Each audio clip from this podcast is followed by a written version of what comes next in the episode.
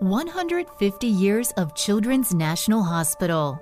150 years of groundbreaking research, of exceptional healthcare for kids, of helping families like mine and yours. 150 years stronger with your help. Please give today. Visit childrensnational.org slash 150 years. That's childrensnational.org slash 150 years. You can accept it or be stupid and be a skeptic. Inconceivable, unbelievable. Unidentified flying object.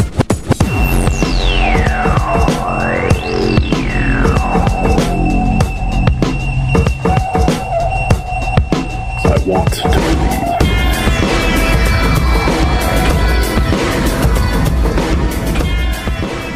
Welcome to the I Want to Believe podcast. This is a special bonus episode. I'm Nomar Slevik, and unfortunately, Kyle is not with us right now. However, I did want to post up some special audio for everyone.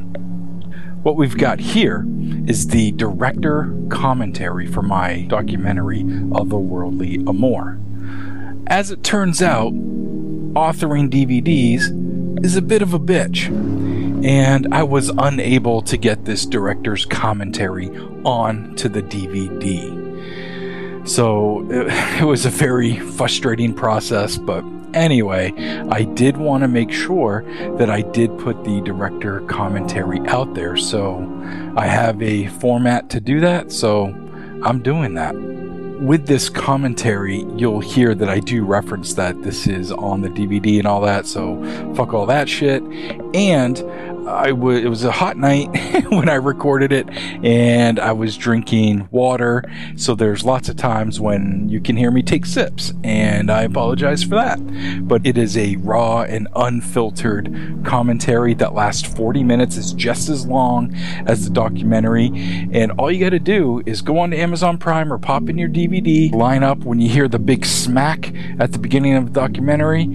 That's the smack of the Rogue Paramedia logo, and boom, you're on your way, and everything will be lined up for you. So I hope you enjoy it. If you haven't seen the documentary, or you're sick of hearing me talk about the documentary, uh, you never want to watch a documentary, then you probably shouldn't listen to this. Also, I just started pre production on season three. Fucking three of the I Want to Believe podcast. I have 10 episodes written. I don't know how many episodes we're going to do. And Kyle and I are going to get together and we're going to get them all recorded like we always do. And then I'm going to get everything edited like we always do. And then we're going to plop everything online for the winter of 2020. All right, that's all I got for now.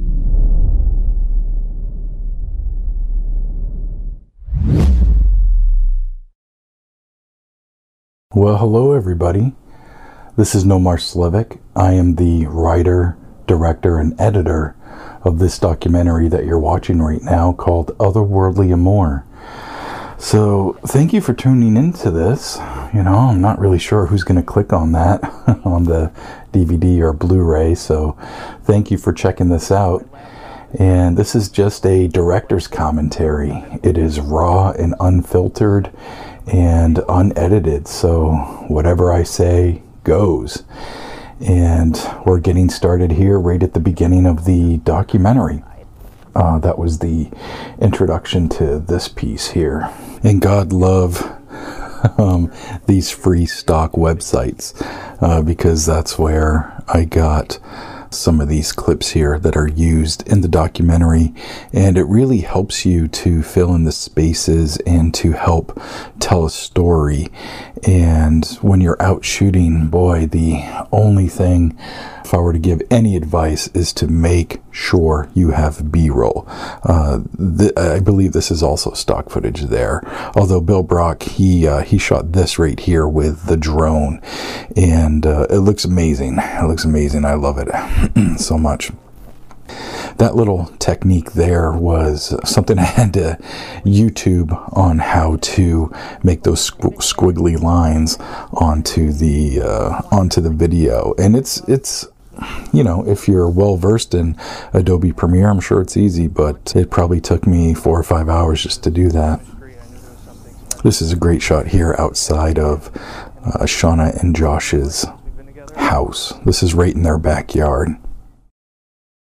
We actually had two days of shooting, so, you know, shooting a documentary, I guess, depending on its scope and how much you have to travel, things like that. Uh, but scheduling plays a key part, um, depending on, on all of that stuff. You can actually shoot a documentary very quickly, and the real long process comes with the editing. And um, that's not only been my experience, that's been the experience of some of my peers as well. So you can, you know, shoot a documentary typically, you know, in two, three, four, maybe even a week amount of time. You know, two, three, four days, or or maybe a week, and uh, and then edit everything together.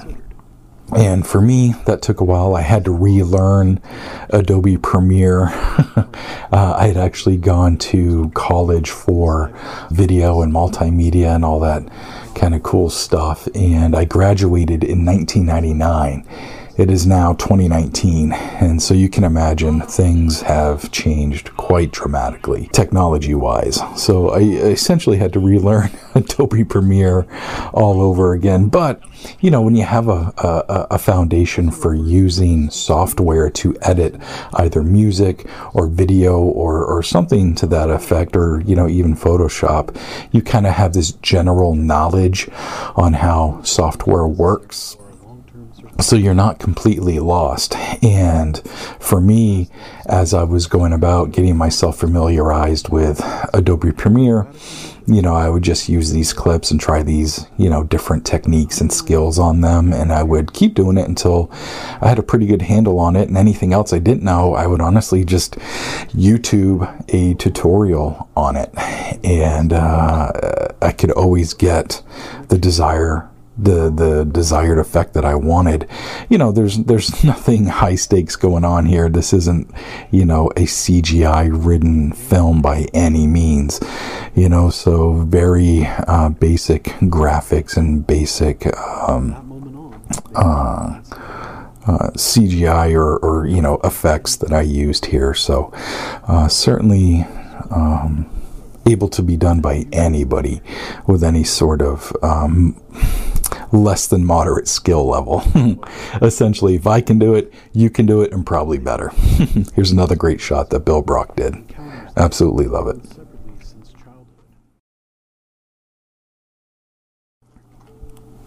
We filmed this on September 1st of 2018, the day before Bill and I were in Exeter, New Hampshire.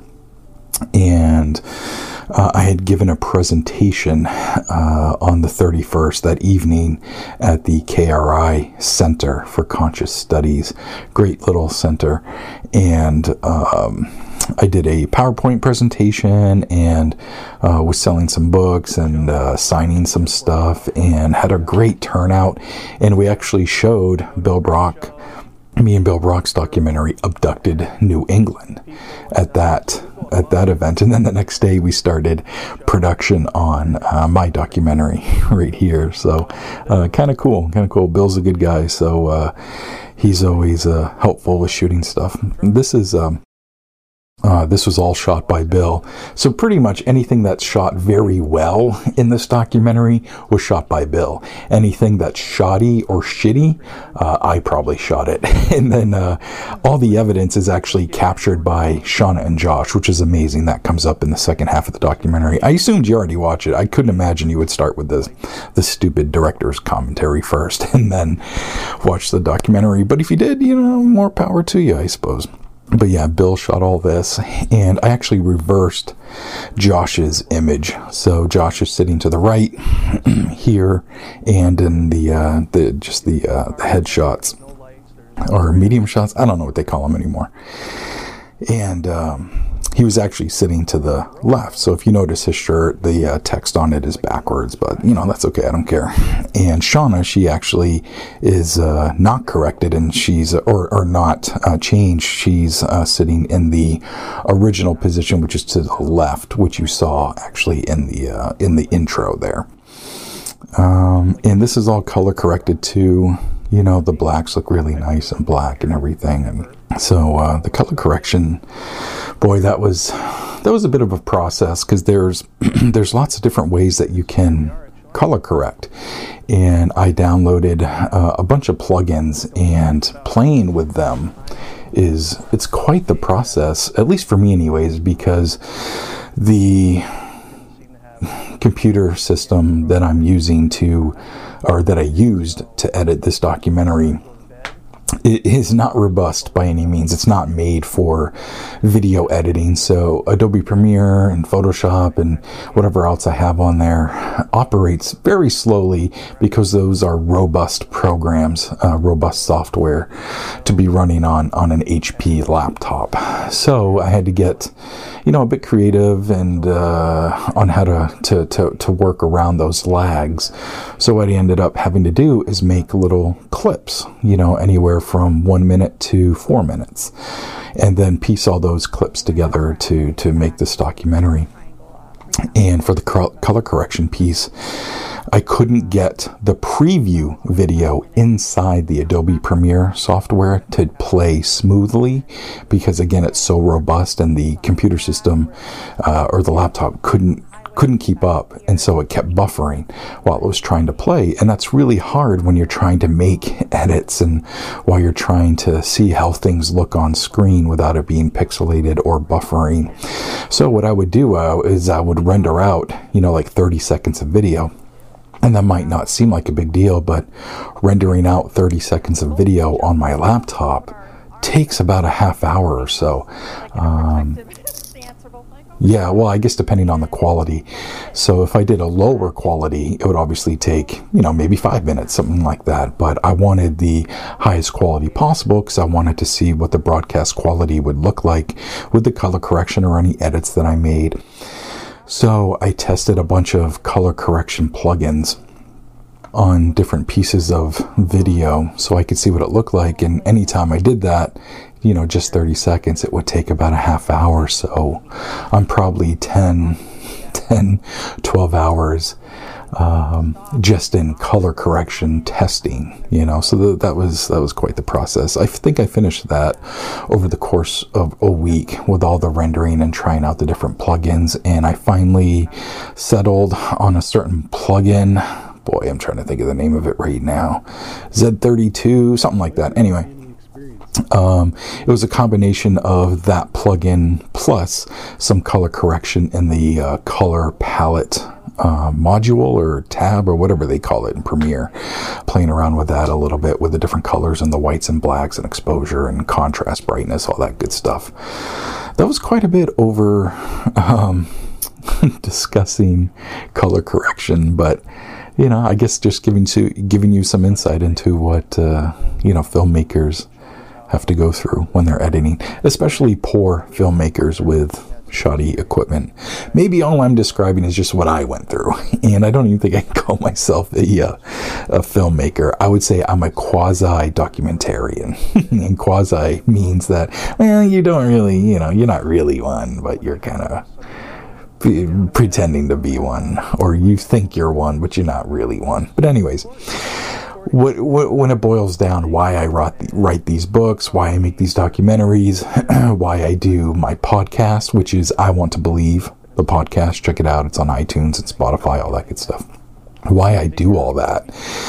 Um, under the umbrella of paranormal, which is everything from hauntings to UFOs, Sasquatch, uh, uh, dogmen, black eyed kids, all that good stuff the reason I do all that is I like to tell stories and I like to tell, I, I, I like to share, share people's stories to, to, for a few different reasons. It's, it's to get these stories out there because I think they're important. Something's happening in the world.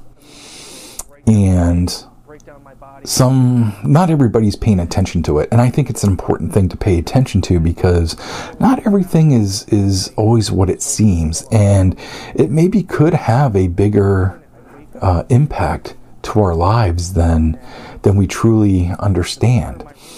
And well without getting all philosophical or giving you all of my opinions on on the paranormal I, I want to tell people stories. So they can be heard and these stories can be cataloged uh, realistically for like historical record. You know people like seth breedlove and alexander petakov and bill brock and loren coleman and and michelle Souliere and, and so, so many other people. I mean, even like Jason Hawes, Josh Gates, like uh, all these guys, um, and beyond. I'm missing like a million names, so please don't get mad at me. But there's a, a, a bunch of people out there like me and like those people I named that are trying to get these stories out there, and it's not for quote entertainment purposes or to make money. It's because these these stories need to be told, and they need to be told with care and with affection and you know with uh, a, a non-judgmental ear. Some of these stories are crazy. Listen to what josh is saying right now you know about being pulled off his bed and seeing these things on the ceiling. Like that's ridiculous. You know that's absolutely ridiculous. But when you look at josh in his eyes that which i did on more than one occasion and him sharing these stories with me, you can't help but believe him. There's such a genuineness to him and to Shauna that their story begs to be told. And I like to do that and get their story out there so other people can hear them. And sometimes that might be perceived as entertainment to whoever's watching it, which, you know, that's fine uh, because they have some sort of interest in the paranormal. But for other people who have had unknown or, or, or otherworldly experiences, they can know that they're not alone and they're like, wow, you know, this, this thing was really crazy and it happened to them and these people shared it and, and they're fine and, and hopefully they feel better and maybe I don't feel so alone right now. And maybe I just um, maybe I can share my story or or maybe that person will just have the solace of knowing that they're not alone. And that's great too you know so anyways enough blabbing about that. Um, I I, uh, uh, I just really enjoy telling people's stories, and, and, and I like doing it in all sorts of mediums. You know, I've done it with the written word and uh, through audio with podcasts and my own music, and uh, also in video format. You know, and and and uh, maybe there'll be another technology that I will experiment with at some point. Who knows? You know, holograms or make an app or you know, I don't know, but uh, for right now, I think we're going to stick to writing and podcasts and and these documentaries here, and, and that'll be good.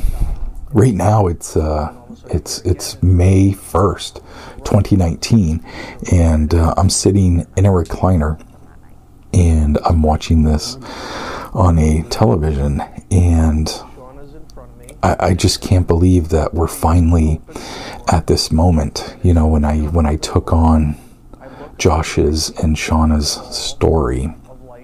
I went and visited them uh, during the summer of 2018. We shot this in August, part of it in August, but I actually went and saw them for an initial visit. Boy, it was maybe June of 2018, maybe it might have been a little earlier than that.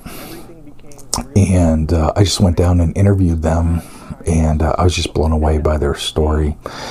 And I just knew that. Um, you know, writing about it in a book wouldn't have done it justice. They have all this evidence. And you can't just share that evidence in a book. There's some pictures, obviously, that we could share, but they have like video evidence. They have audio evidence. And it really begged to be told uh, on video. And after having a discussion with them for right around three hours, maybe four hours, I asked them if they would allow me to make a documentary about about their experiences and I wouldn't say they were apprehensive, but they were, you know, they were just like, what? and uh, had to think about it, you know, a little bit. And we discussed some of the concerns that they had, and and uh, and from that moment on, it led to uh, or turned into this this amazing journey of friendship and, and you know getting to know one another and to really get to know them intimately it was uh, quite the journey for us. You know, we uh, we we keep in fairly constant communication. Uh, we talk weekly, whether it's uh, via you know instant messenger or by phone or uh, going to see them. You know, we've you know I've been down a few times and and all that good stuff and they're just amazing people.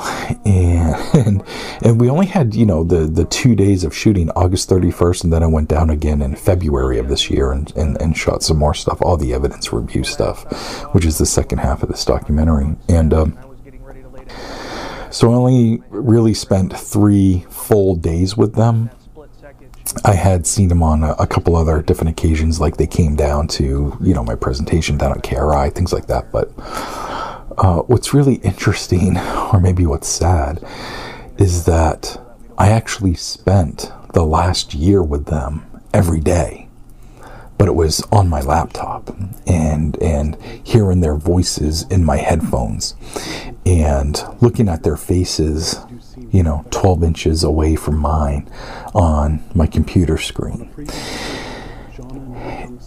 And you know, they became my friends that way, and I got to know them that way. And uh, I didn't know this would be so emotional, but you know, uh,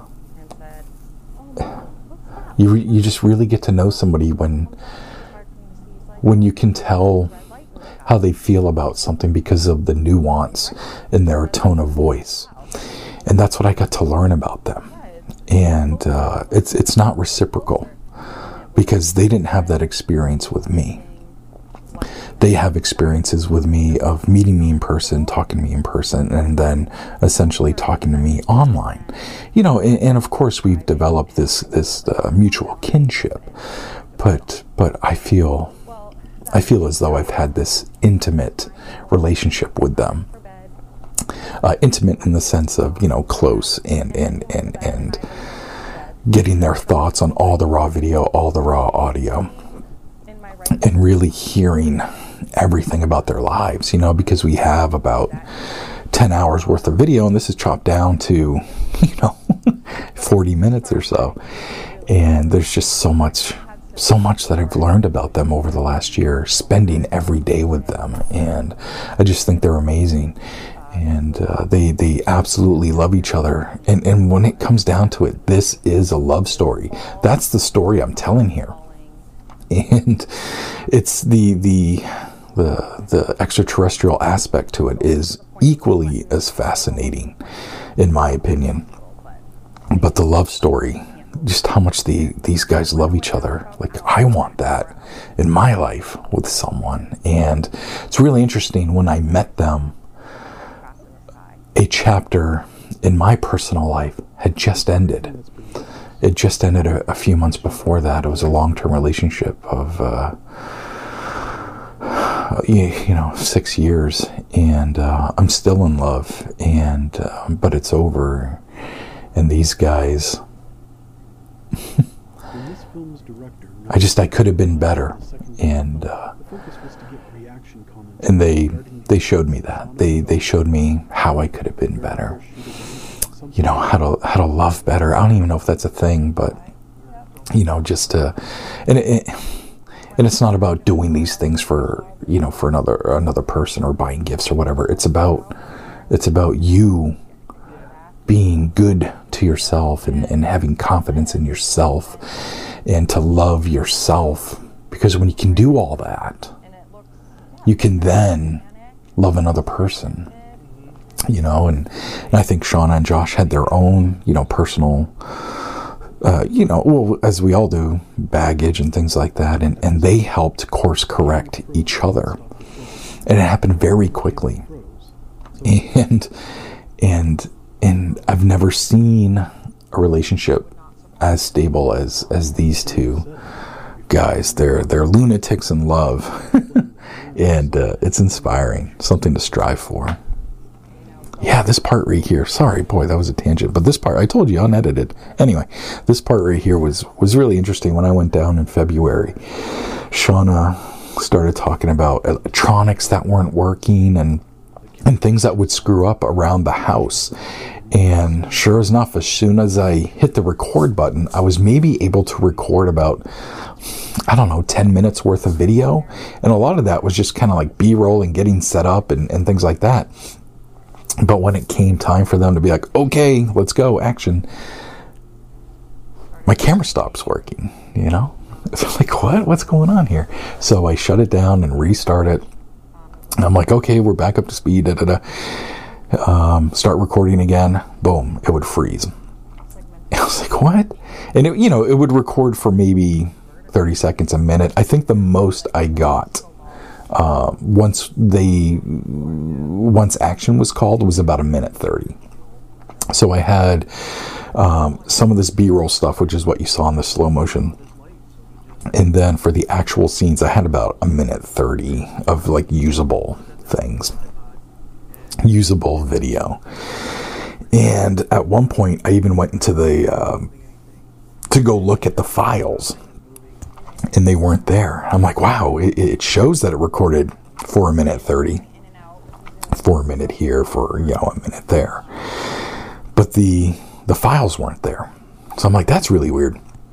So this was like once we were done filming and everything for the night, I'm back at the uh, hotel room and I'm looking in the camera and all the files are there now. They were they weren't there before, but now they're they were there later. It was it was very odd. But anyways, during that scene, um, and we couldn't get those things recorded. Uh, when my camera started messing up, so did Josh's laptop. And Josh has, you know, like a Mac laptop or a, a, like a MacBook. You know, those things are solid. And he's pulled it out a bunch of times uh, around me to show me, you know, evidence that he's caught and stuff like that, play video and it always works fine. And again, as soon as we're ready to for them to start talking about this evidence, you know, my camera messes up and then his laptop messes up. It was really weird. And uh, so I was, you know, being a being a poor filmmaker, I uh, that that's all I had. That's the only camera I had.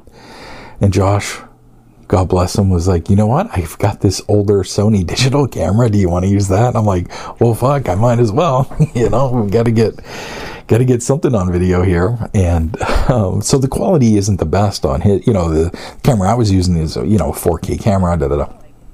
And the camera he had, I think it uh, tops out at, uh, at, uh, 1280, you know, something like that. I, whatever the, the, uh, resolution is, but it's not high quality. And, um, or not super high quality or broadcast quality. But anyway, so that's why there's the uh, the, the the tiny screens of them. Because if I did full screen, it'd look pixelated, things like that. So I had to get creative and use the. Uh, the small videos there. But anyway, so this the this whole part here where we're outside. This was after we were done shooting, and we went outside to investigate a little bit. And it was so weird. You know, we saw some some some lights in the sky, and um, Shauna saw this one that actually you know was it was star sized, but it ended up disappearing on her. So that was kind of cool we actually saw some other um, lights that were were pretty cool, but they could have been satellites or you know who knows. But while we were just kind of like chilling and, and looking in the skies and stuff, we started hearing talking coming from the woods. And you couldn't make it out. It was kind of you know murmuring or but you know you could tell it was voices. And and it was coming from the woods behind their house. There's there's no houses there. There's maybe i mean boy oh boy. Maybe i think josh was saying four or five hundred yards back there you know, so you're talking three, four, five football fields back, there might be a house. And we weren't hearing anybody walking. Although when we first walked out, we saw these deer running away. And it, that was like as soon as we opened the door, about 100 yards away, these deer took off, you know. So it was really easy to scare animals away because, uh, you know, we're just walking around and we're people being loud. So to hear this voice in the woods. And in my opinion, it sounded male. I think they agreed that it sounded male. And it was just murmuring. We couldn't tell what it was. So we, you know, we're taking pictures. Unfortunately, the camera didn't pick up any of the audio, but we took these pictures and you know, uh, some weird anomalies on them. I really don't know what to make of them. You know, it doesn't mean extraterrestrial. It, you know, it could be just, uh, you know, mat- matrixing or, or pareidolia. Um, with the pictures that we saw, one of them could really be just a fire ember that we caught with this cool little swoop. Who knows, you know? But uh, it was really weird that perfect triangle eh, that was caught in the direction of the voices that we heard. I, don't know. I don't know what to make of that. So, oh man, now we're getting into their their evidence that they caught before I even met them. And these pictures, I think seeing these pictures right here is what made me want to do this documentary. You know, to tell their story other than, you know, the written form or to have them come on my podcast or something. I saw these and I was like, oh my God, as many people as possible need to see these pictures. Like, these are amazing. And, you know, here they're, they're describing, you know, the night that they took them. But look at that. I mean, that's just, We saw this object in the sky, you know, that's up in the sky. Like, what, how do you even from this house. comprehend that? How do you react when you see it? Well, thankfully, Sean and Josh, like shit, let's let's grab grab the camera. And some of this uh, footage that they've captured was captured actually on that Sony digital camera that I used to shoot the video that you're watching right now, the little square down in the corner there. And uh, some of it they just took on their cell phones and I think I distinguish that here in the different cl- clips with the uh, with the text that comes up. But yeah, this these, these photos here are phenomenal. I, I, I call this you know the the geometric UFO photos, uh, along with the uh, geometric UFO video that you saw before this. Let's see what's coming up next here. Oh, yes, yes. So this is maybe a little bit deceiving. That might seem lower than it than than how it looks here, but where that light is, the treetops are under it. You just really can't see it because the video's so dark. But that's that's like high up in the sky. And so the sky is above it and the treetops are are below this. And they're outside last summer. And they're they're watching fireflies and they're seeing some strange lights. And they saw this light as well. So you know they have the camera on the tripod and they're filming it but they're also you know looking at fireflies with shauna's younger son. Shauna has two sons and uh, they're outside with the 11 year old i think he was 10 at the time maybe 9 and they're watching fireflies and commenting on them all the while filming this this video. And they don't even really notice it flicker out at the end of it, which I thought was uh, really interesting. So, you know, that's why I wanted to to include this clip here. Uh, but I, I just love that anytime something happens, you know, and that's the they're they're former paranormal investigators, and and they have that mentality, you know, like get the camera, get the camera, get the camera. Who cares how insignificant it is, or how it's going to come out? Just get it and capture it, and we can look at it and we can deal with it later. But let's experience it in the more in the moment, but also capture it also what I like about these guys that they is that they're so supportive of one another when it comes to these encounters. Because Shauna described, you know, in the experiences section of this documentary, she described some some pretty terrifying encounters. You know, she had the the horrible stomach pain, and you know, is that related to some sort of abduction experience? And are they doing something? To her? If you know if all of that is true you know uh, is is there some experiment? Are they doing something in her ovaries area? You know that's again sounds insane but you know is that happening? And mm-hmm. anyway she's having all these thoughts and Feelings like you do the one person that she needed to believe her or to understand her or really just to listen to her was Josh and he did and he supported her.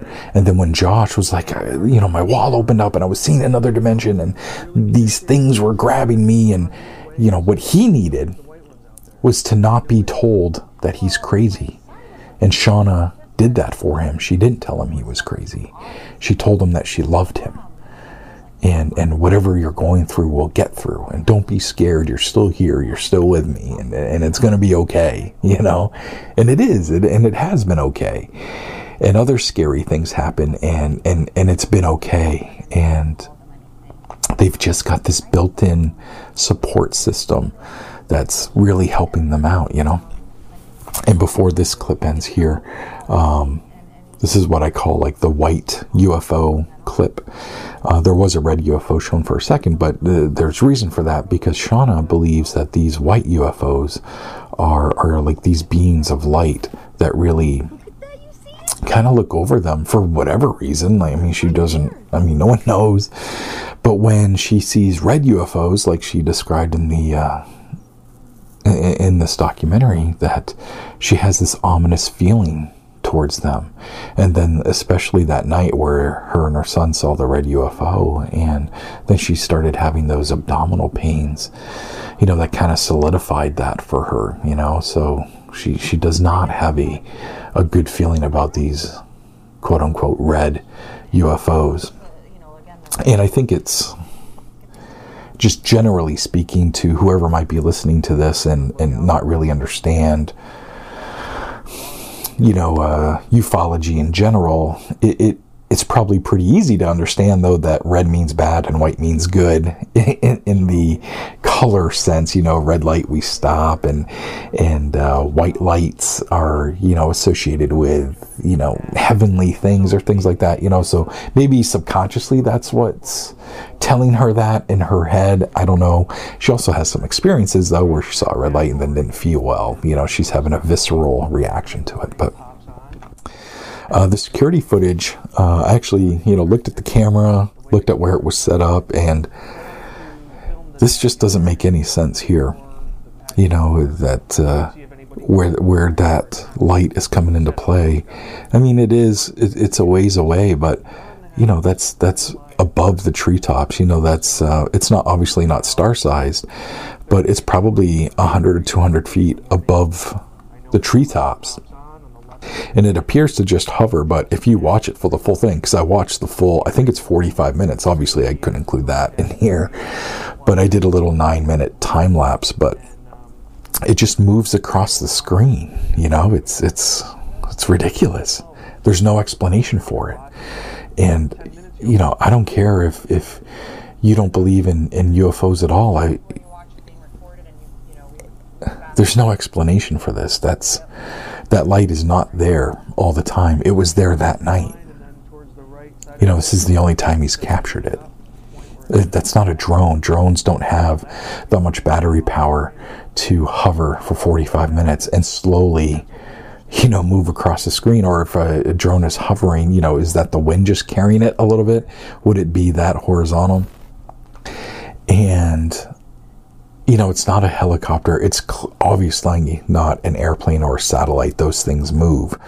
So I, I don't know. I would love for a skeptic. You know, I I'm open minded, but I think this is one of the better pieces of evidence because there's there's just no explanation for it. This is security footage. It's unbiased information and it's just showing you what's there. There's nobody around. It's uh, three, three thirty, four in the morning, and there's just this, this light there, and it lasts for forty five minutes. It's ridiculous. It's ridiculous.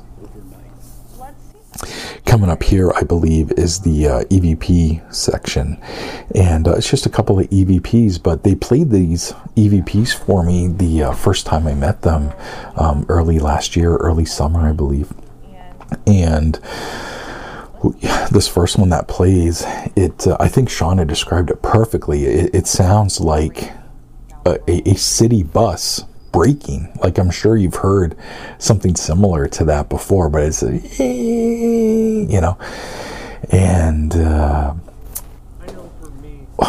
out of context, not that weird. That could be anything. What if some sort of large vehicle or something was driving by their home? The problem with that explanation is when you put it in context, this is a recorder sitting on their nightstand next to them in their bedroom in the middle of the night. So this is two, three, four o'clock in the morning.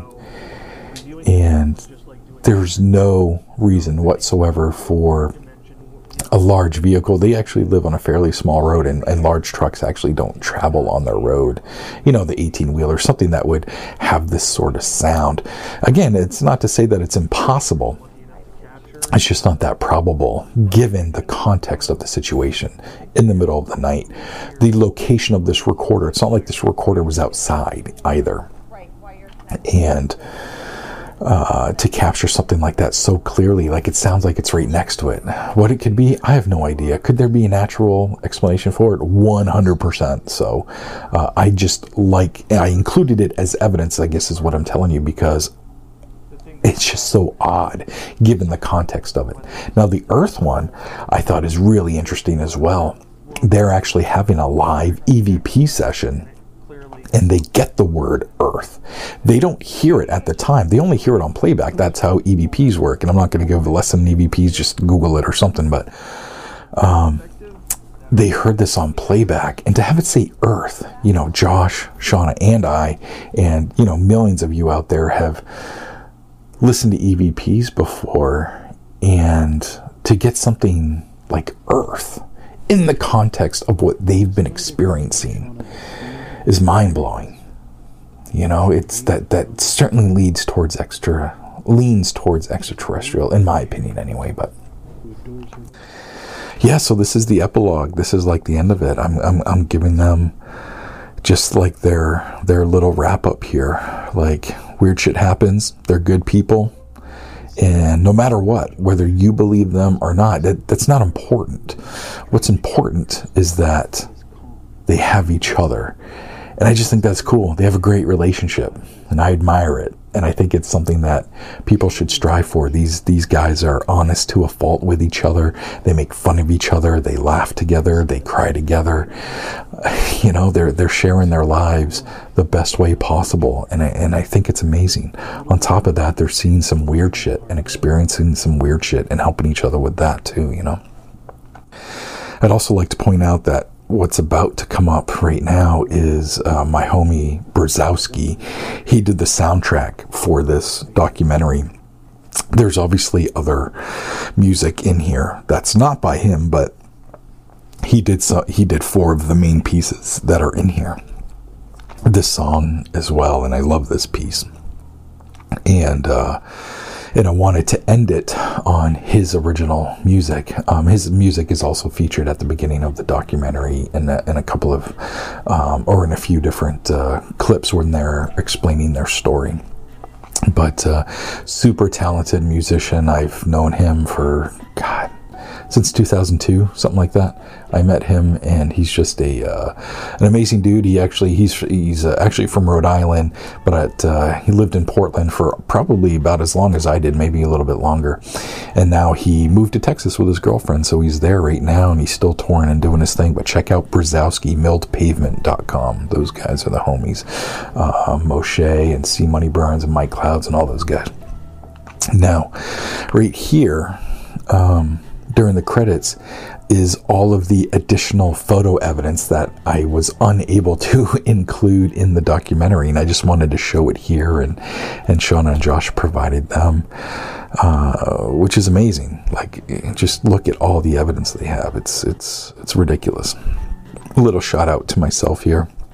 I actually did a little bit of music in here myself, and I did the quote sound design, but but of course, you're going to do the sound design. But, anyways, that's Otherworldly Amor.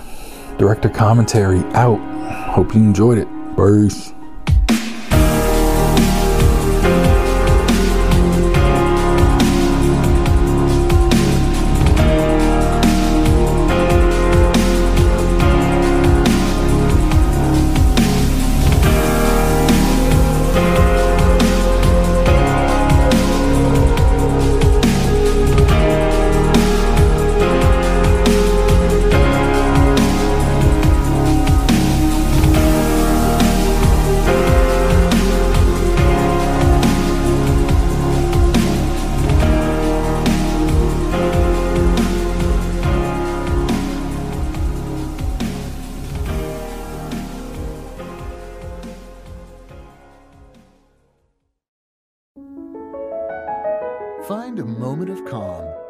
Classical WETA 90.9 FM. Available to stream now at classicalweta.org or on the Classical WETA app.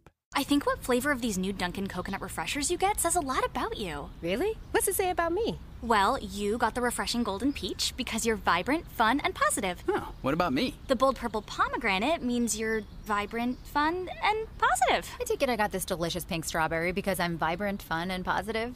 Yeah, it's a simple system, really. Share the shine. Enjoy a medium Dunkin' coconut refresher for $3. Order ahead plus earn rewards. America runs on Dunkin'. Participation may vary. Limited time offer excludes classic Dunkin' refreshers.